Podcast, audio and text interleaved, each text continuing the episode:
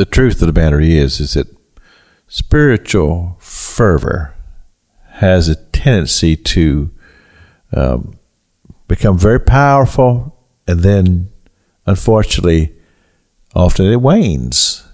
And many of the great spiritual movements we've experienced in, in the history of the church have resulted in uh, large gatherings of people, we call them denominations or whatever, who are functioning, but the question would be is it is the anointing and the power that caused it to come into existence, is it still there? Well, I'm not going to question the hearts of people because I don't know the hearts of people. But what I do know that in every great spiritual move of God, people are swept into the kingdom of God. Lives are changed, people are saved, and uh, it causes a uh, movement for a generation. And then in the second generation, history tells us that the same power is often not there. And so you say, well, Pastor King, what are we talking about here? Well, I'm talking about a move of God.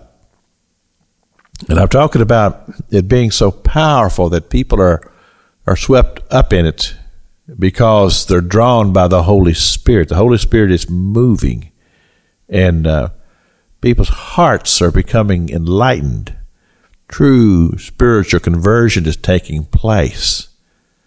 And that desire to want to learn more about God and, and grow in, in our spirit and grow in grace and to share that with other people just becomes something that just becomes spontaneous because of what's happened in the hearts of people.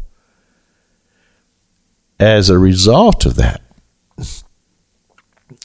1 Corinthians chapter 12, the Apostle Paul is explaining to that church there in Corinth that there are uh, giftings that are given to us by God to equip us to be effective in ministry and taking the gospel to the world. But he also is challenging them to not to be focused on just the quote demonstration of the gift in the church so that we can say, oh, look how spiritual we are. But the manifestation of that out into the highways and the byways and the hedges and lives being changed and the church being furthered in its mission because of a genuine move of God.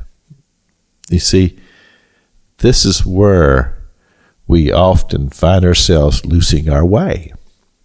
We lose our focus because we're not seeing a world won to Christ we're seeing a church that has become stagnant. And I'm speaking mostly of the church in America.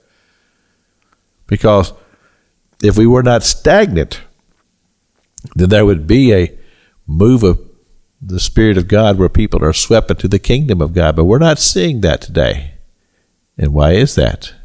Is because we've lost our focus. This is Pastor Jack King with a gospel on the radio broadcast.